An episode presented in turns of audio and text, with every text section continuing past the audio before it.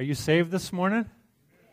Has the Lord washed all those horrible, horrendous sins of your life away and you're made pure and perfect? It's a good day, is it not? To be saved, to be redeemed by the Lord. Let's pray. Father, thank you so much, God, for your redemption.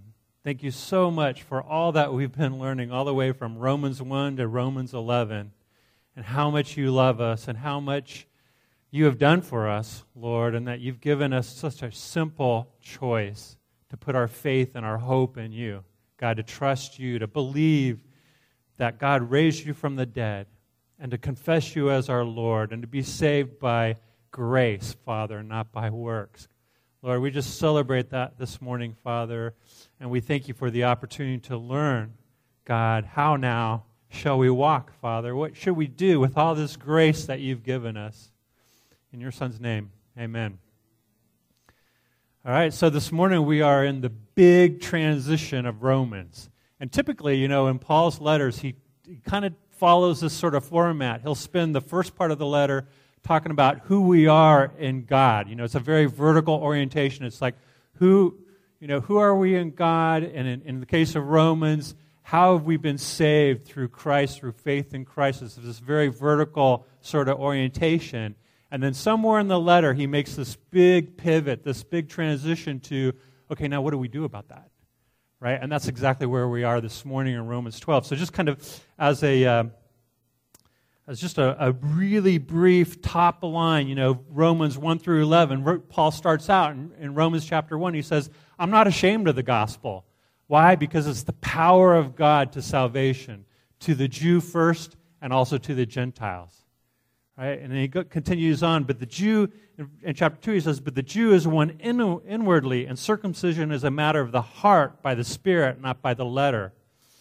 In, in Romans 8, kind of a highlight verse, he says, There's therefore now no condemnation for those who are in Christ Jesus. And he goes into that big, just pinnacle moment when he talks about, you know what, nothing can separate us from the love of God.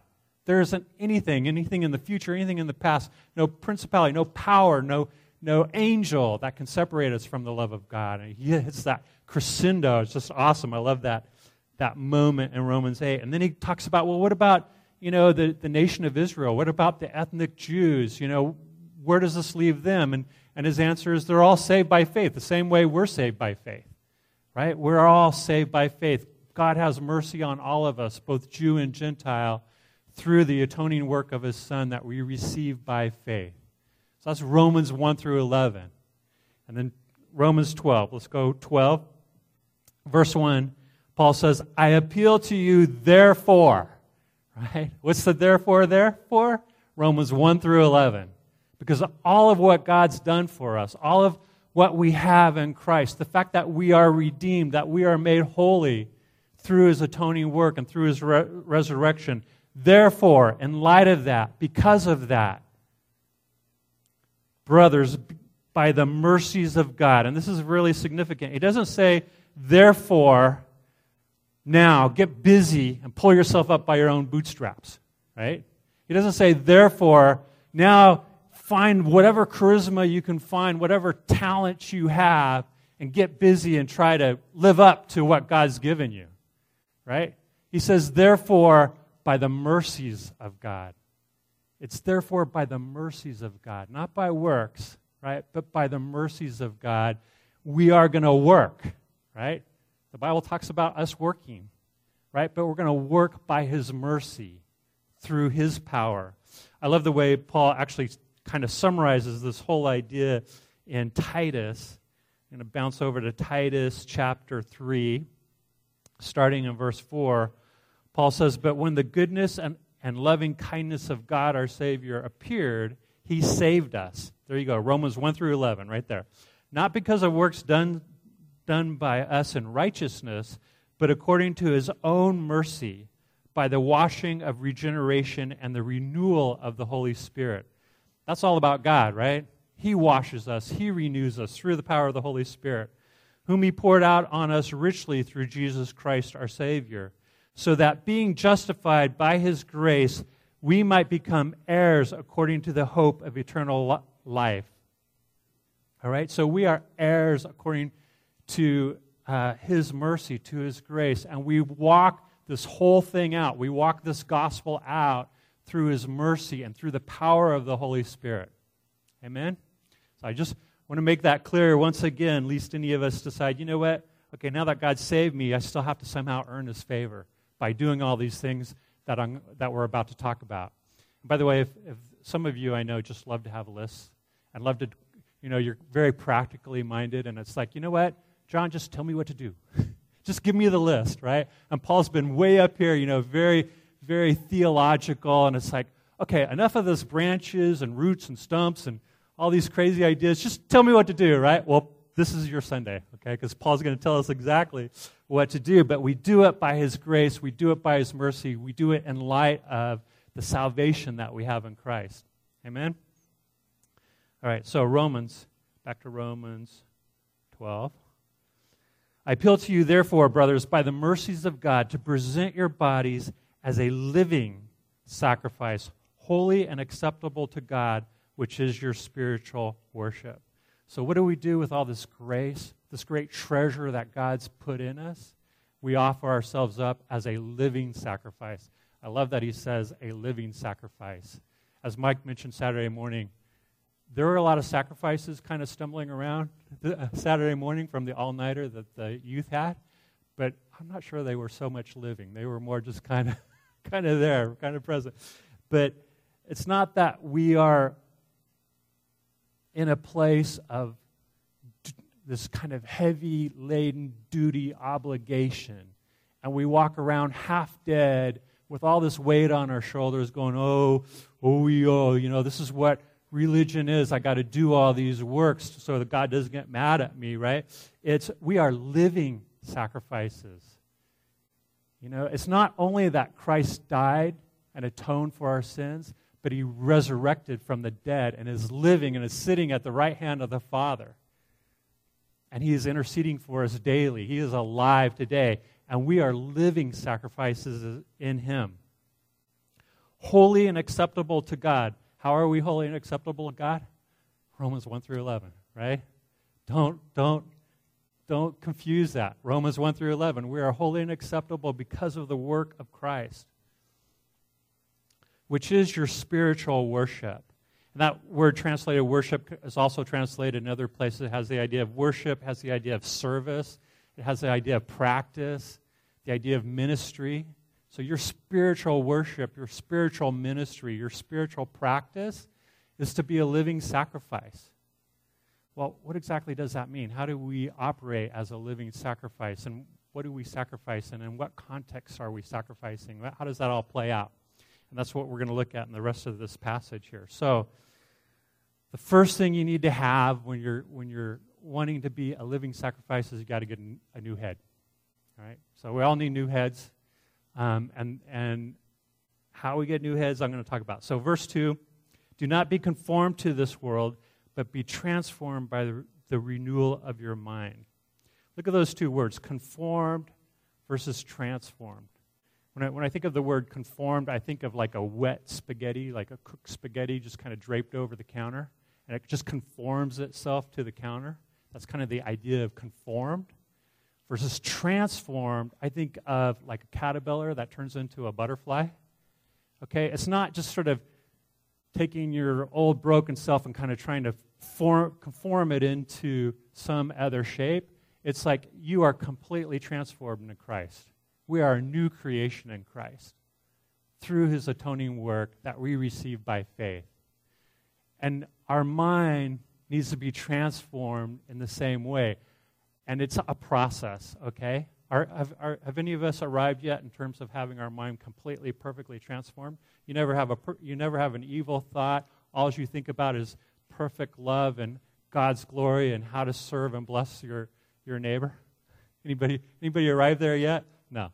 Right? So that's an ongoing process. And, and all of what we're going to talk about is an ongoing process. It's not about perfection, it's about progress. Okay? Progress, not perfection. So be transformed by the renewing of your mind. And how do you have your mind transformed? Well, Romans 1 through 11 is a really good start to having your mind transformed, understanding that you are saved by faith, understanding that you have the Holy Spirit dwelling in you, right? That's a big start to having your mind transformed. But then there's some really practical ways, and I'll, I'll call that a lab, where your mind will, on a continuous level, be transformed over time. And we're going to get into that. But as your mind is being transformed, what that then empowers you to do is to test and discern what the will of God is. So the second part of, of verse 2 is um, well, let me read the whole verse again. Do not be conformed to this world, but be transformed by the renewal of your mind, that by testing you may discern what is the will of God, what is good and acceptable and perfect. So, as your mind is being transferred through the power of the Holy Spirit, understanding the gospel, right, and practicing what we're about to talk about, you're more and more and more able to test what is the will of God, to understand what God's purposes are in your life and the lives of the people around you, in the life of your church, you know, in the life of what your, your life mission is. It's, that's an ongoing process where you get more and more clear on that as your brain is more and more transformed through the power of the Holy Spirit and through the power of, of the gospel. All right? So, where's this lab? How do we work this out? How do we engage in this process of being a living sacrifice, having our minds continuously transform? And that's where, where we go next, verse 3. For by the grace given to me, I say to everyone among you, not to think of himself more highly than he ought to think, but think with sober judgment, each according to the measure of faith that God has assigned. So, self assessment, self esteem, self help. I mean, as a culture, we are obsessed with this subject, are we not? I mean, you go into any bookstore, how big is the self help section of any bookstore? It's, it's huge. We're, we're, we are, as a culture, we are obsessed with ourselves. And Paul's basically saying, you know what? You need to kind of get over yourself a little bit. You know, don't think too much of yourself. And there's kind of two sides of the same coin when, when, when it comes to thinking too much of yourself. One side of the coin is you're just straight up arrogant, right? You just think you are God's gift and your gifts are better than everybody else's gifts, and you're just straight up arrogant over here, and you're comparing your gifts to other people's weaknesses, right? That's just straight up arrogance.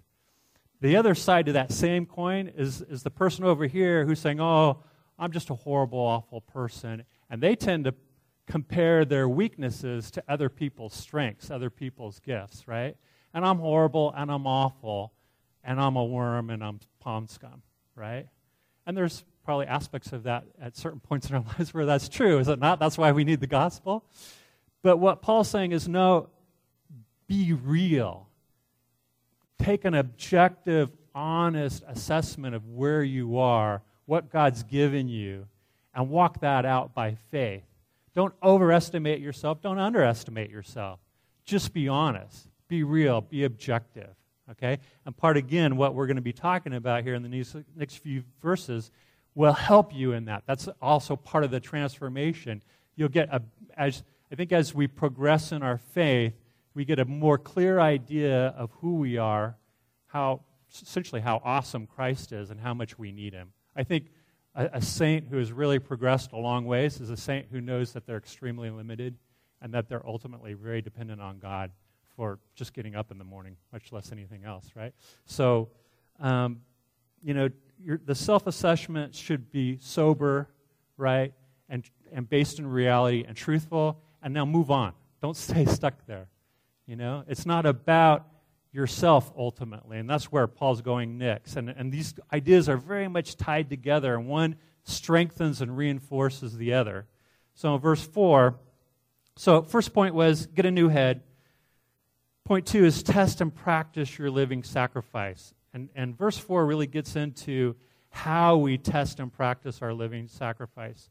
So, and, and my third point was test and practice getting over yourself. So I'm on to my fourth point, which is test and practice being a member. Verse 4 For as in one body we have many members, and the members do not all have the same function. So, so we, though many, are one body in Christ, and individually members one of another. Do you understand that you don't belong to yourself? And this goes a long ways towards really having a sober, clear judgment of yourself. You know what? It's not about you, ultimately. It's about us, and it's about God with us, right?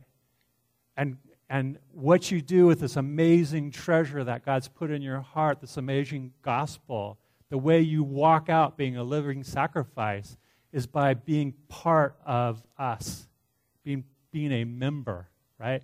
And I'm not, you know, formal mem- church membership, whatever, we, that's a whole other discussion.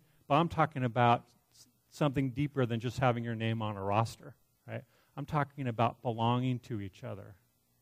And notice how it's hard to say, hey, I'm all that. I'm so superior than everybody else when you recognize that you belong to everybody else. You're part of everybody else. And whatever gifts God's given you by His grace, and whatever gifts you walk in by faith, belong to the group. They don't, they don't belong to you, they're not yours to keep. God's given them to you to share. So, walking as a living sacrifice means whatever faith God's given you, whatever God's given you physically in this body, whatever He's put in your mind, whatever gifts He's given you, belong to the group. And that's what it means to walk as a living sacrifice, right? Vice versa, if you're if you if you tend to kind of come over and here here and say, oh, "I'm just I'm horrible, I'm awful, I got nothing to offer," you know what? You're ripping off the community that's depending on those gifts that God's giving you, right? So don't do that. Don't, go, don't come over here and curse the blessings God has given you, right? And don't come over here and just hoard the blessings God's given you for yourself. But rather just receive them soberly, objectively, and open that up to the rest of the community because we need them. We need you. It's hard to get, well, it's, I guess actually that's true. I was about to say it's hard to get arrogant in team sports, but then I think of some of my son's clients, and that's not really true. but if you're really a true team, right, and you're really this independent team in a team sport, if someone gets injured, do you weep with them and grieve with them? Yeah, because it affects you as a team, right? If someone scores, do you celebrate that with them and, and get excited with them because they scored? Yeah, because it's we. We score, right? So, a big, huge component to walking as a living sacrifice is to share your life with this body. And that can be scary, and I get that. But if you want to grow in your faith in the Lord, you want to grow in sanctification, you want to be a living sacrifice because of all of what He's done through the power of the Holy Spirit, it means showing up in this group and sharing your gifts, as well as sharing just who you are, what your needs are. Amen? All right, so we are members one of another, and we need to test and practice being a member. You know, I, always think of the church body as God's lab. You know, it's like Sunday morning, the service sometimes can, can kind of be like equivalent to the lecture. But when we go out and we're talking to each other and we're meeting in our, in our group studies and we're interacting, we're dialoguing, we're bringing a meal to someone who's sick, all these things that we do for each other, that's the lab. That's where the rubber meets the road. That's where living, a sacri- living as walking as a living sacrifice really plays itself out. And that's where you really discover also that you need God's mercy in order to do it. Do you not? I mean, it's one thing to think, yeah, I need to do this. But when you actually go to do it, don't you hear all kinds of voices like, well, what are you doing? Who are you to be doing this? You know? You shouldn't be doing this. This is crazy. This person's going to, they're not going to receive it. And maybe they won't. But that's why we practice, right? we need to sharpen our sword. We need to improve our serve. You don't improve your tennis serve by just thinking about how you serve all the time. You have to practice it, right? And this is our lab for practicing that. And it's not just a, a uh, experimental lab, it's a real living, breathing group of people who really need your gifts desperately. Amen. So let's be members one of another. Next point is test and practice how you value differences in gifting. And we've touched on that a little bit already. But verse 6 having gifts that differ according to the grace given to us, let us use them. If prophecy in proportion to, to our faith, if service and our serving, the one who teaches and is teaching, the one who exhorts in his exhortation, the one who contributes in generosity, the one who leads with zeal, the one who does acts of mercy with cheerfulness. So notice here that Paul, and Paul does this a number of times, he talks about, you know what, we all have different gifts, right? And it's not about whose gifts are superior. It's not about whether or not I'm superior to anybody else or less than anybody else. The point is, God's given me gifts, He's given you gifts, and our job is to share those gifts through the power of the Holy Spirit because of His resurrection, to share those gifts with each other. And it's really important that we have different gifts. Paul makes the argument what if we all had the same gift? Where would we be? If the whole body was a hand, what would be? It'd be like, what was that guy, Cousin It? That hand and. Anybody with me on that? yeah, yeah, guy that, that hand that would run, run around in that TV show? I don't know. Um, what show was that? I can't remember. Which one? Addams Family, right. So what, what would that be like? Wouldn't be good. So we all have different gifts, just like on the sport teams, right? We need guards, we need centers, we need wings, we need, you know? And if you're sitting there going, ah, nobody really values, you know, a guard, which that's not true. Everybody values a guard, but nobody really values whatever gifting God's given you. It's not important. It's not significant. Where's the team at? Right? We all got to show up. We got to show up in practice. We got to show up in game day, and offer ourselves as a living sacrifice. Um, how do you know what your gifts are? Do you have a gift of prophecy? Does that mean you stand you, get, you stand up with a big cane and like a long beard and say, "Thus saith the L"ord"? out on the cor- street corner and condemn everybody to hell? I don't know. what does that look like? How do you know if you have the gift of prophecy? A great way to find where you are, where the gifts are, is to practice them. To be a member of this group of people and show up and notice, you know what? Notice how God speaks through you. Notice how people respond to you. If you hear people saying, you know what? Guy, you know, John, I appreciate you sharing that because th- that made it really clear to me. Well, maybe there's a gift of teaching in there that you could lean into, right? And start kind of focusing there.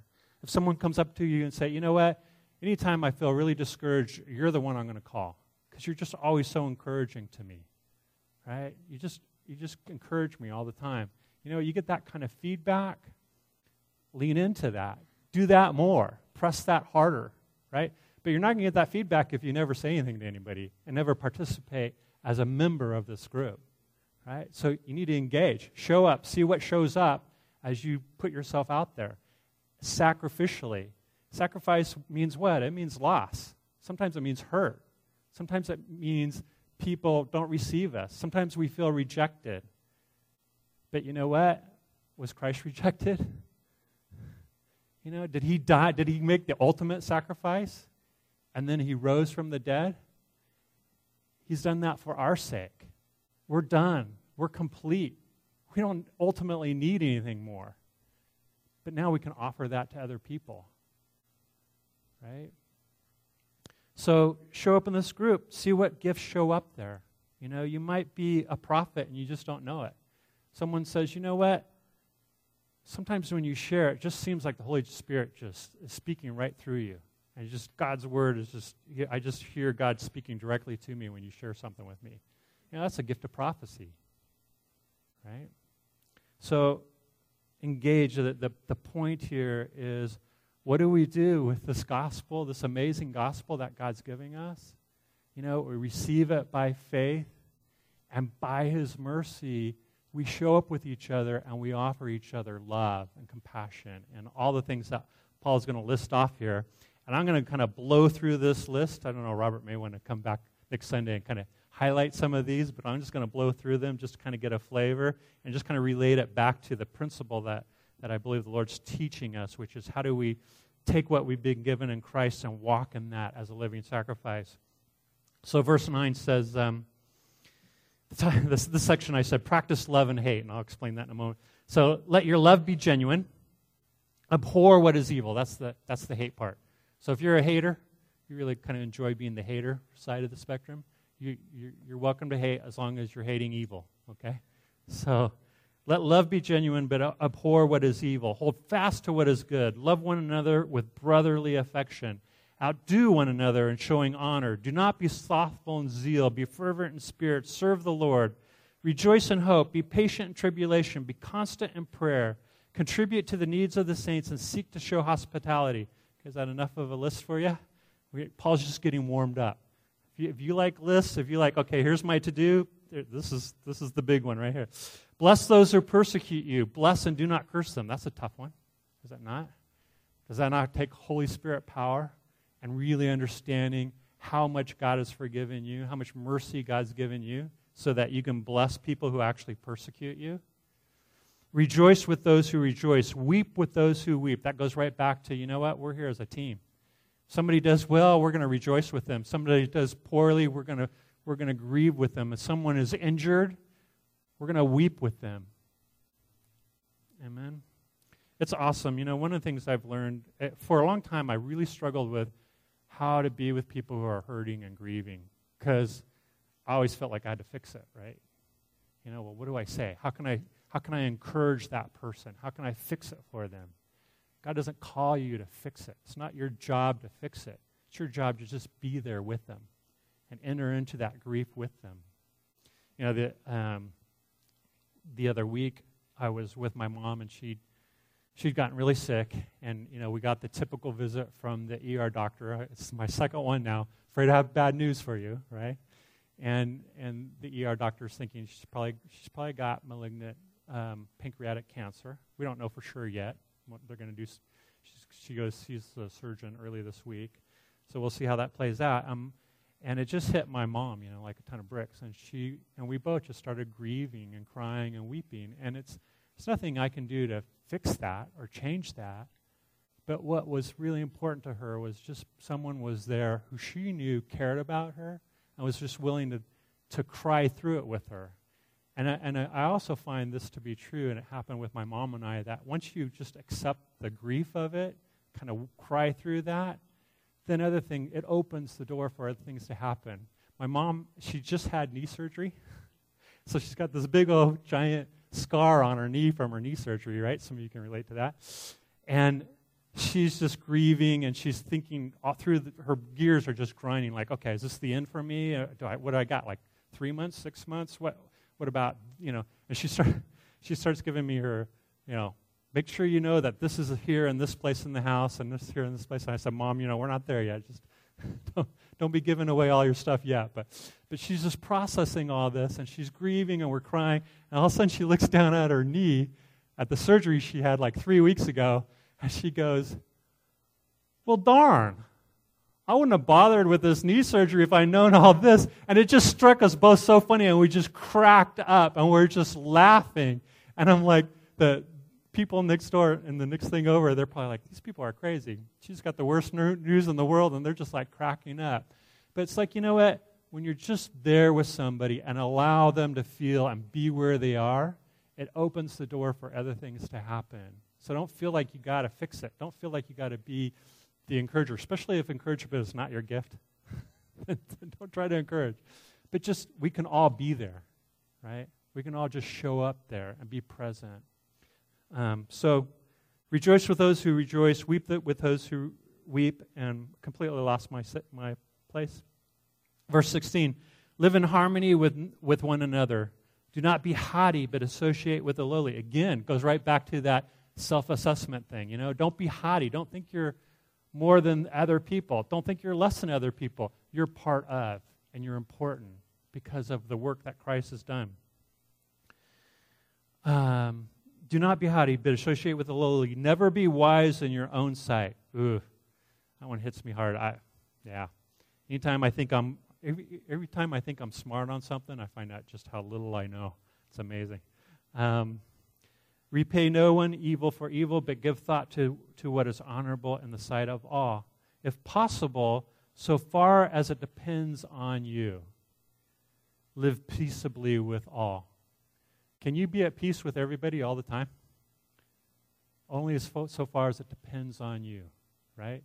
You can forgive everybody, but you cannot reconcile with everybody because reconciliation depends on the other person as well as you, right? So, as far as you're able, for your part of it, You do the best you can to reconcile. You forgive. You're commanded to forgive, and that's within your power. But in terms of reconciling, you do all you can do to reconcile, but you may not reconcile because it also depends on the other person. Right? So you're not responsible for everybody else's choices, and you're not responsible for maintaining every relationship you have. You're responsible for your part of it. Okay? Um, Beloved, never avenge yourselves, but leave it to the wrath of God, for it is written, Vengeance is mine, I will repay, says the Lord. To the contrary, if your enemy is hungry, feed him. If he is thirsty, give him something to drink. For by so doing, you will heap burning coals on his head. Do not be overcome by evil, but overcome evil with good. How easy is that? When somebody really burns you, some, somebody really causes you lo- loss, somebody really costs you something, is it easy to forgive them? Is it easy to not take vengeance on them? Is it easy not to find some way to get payback? No. It's, in fact, it, in our flesh, it's impossible. That's why we need Romans 1 through 11. We need to understand that, you know what? Christ has forgiven us all of much worse things. And that our hope is in Him. Our hope is not in that person who's ripped us off. That's not where our hope is. You know, by making that person pay, you're not going to need anywhere closer to what you need. Right? Our hope is in Christ and Him alone. So let it go. You know, forgive that person. God has forgiven you of so much. Just let it go. Does that mean you're a doormat? You just let people run over you? No. Jesus said, you know what? Don't, don't throw your pearls in front of the swine. At least they trample them down and, and attack you. So that doesn't, he doesn't, never says, Christianity never says you walk through life with no boundaries, right? You should have boundaries, healthy boundaries. But when someone breaks that boundary, when somebody offends you, Scripture also says you don't go make them pay. It's not your job to make them pay for it. It's not your job to, to fix them, either by judgment or wrath or vengeance. Your job is to pray for them, forgive them, and be open and make whatever moves you can make to reconcile. That's your job. All right? So, what does it mean to walk as a living sacrifice, holy and acceptable. I want to remind you again none of these things we just talked about make you holy and acceptable. You are holy and acceptable in Christ. And because you're holy and acceptable in Christ, and because you have the power of the Holy Spirit, you can walk as a living sacrifice. And walking as a living sacrifice means showing up in this group of people and blessing them with that same grace, that same mercy, that same love that Christ has extended to you. Amen. Challenging, yeah? You all shining up for a Bible study this week now when we start up again in spring? and you guys come into come into halftime so you can show up and, and, and walk sacrificially as a living sacrifice? Amen, Manny. I'll be there with you, brother. that's how we that's where we walk it out. You know, that's where the rubber meets the road. It's easy to be an awesome person when you're by yourself. It's much harder when you're in a group of people, right? But that's where God is going to perfect you. That's where God is going to transform your mind and, and flesh out this new creation that He's made you to be, right? And it takes practice. It takes the opportunity to engage with each other and to serve each other and learn how to serve each other. It takes, takes a process. But you got to show up. You got to get out on the field. Get out of the locker room, get on the field. Yeah? Let's pray. Oh, Lord, all of us are just um, 100 pound weaklings in this area, if we're honest. Father, m- many times we would rather just kind of isolate ourselves and protect ourselves and try to just stay in our own little cocoon, our own little comfort zone. But we miss so much, God. We miss all the things that the butterfly experiences the warmth of the sun, the beautiful wings, flight, freedom, liberty. Father, free us up from our fears, God. Help us to look to you, Father, for our power, for our forgiveness, God, for our salvation. And as you give us faith in that, God, help us step out by faith to offer that to those around us, to offer that love, to offer that forgiveness to offer that sanctification. Father, as a living sacrifice, holy and acceptable to you. In your Son's name, amen.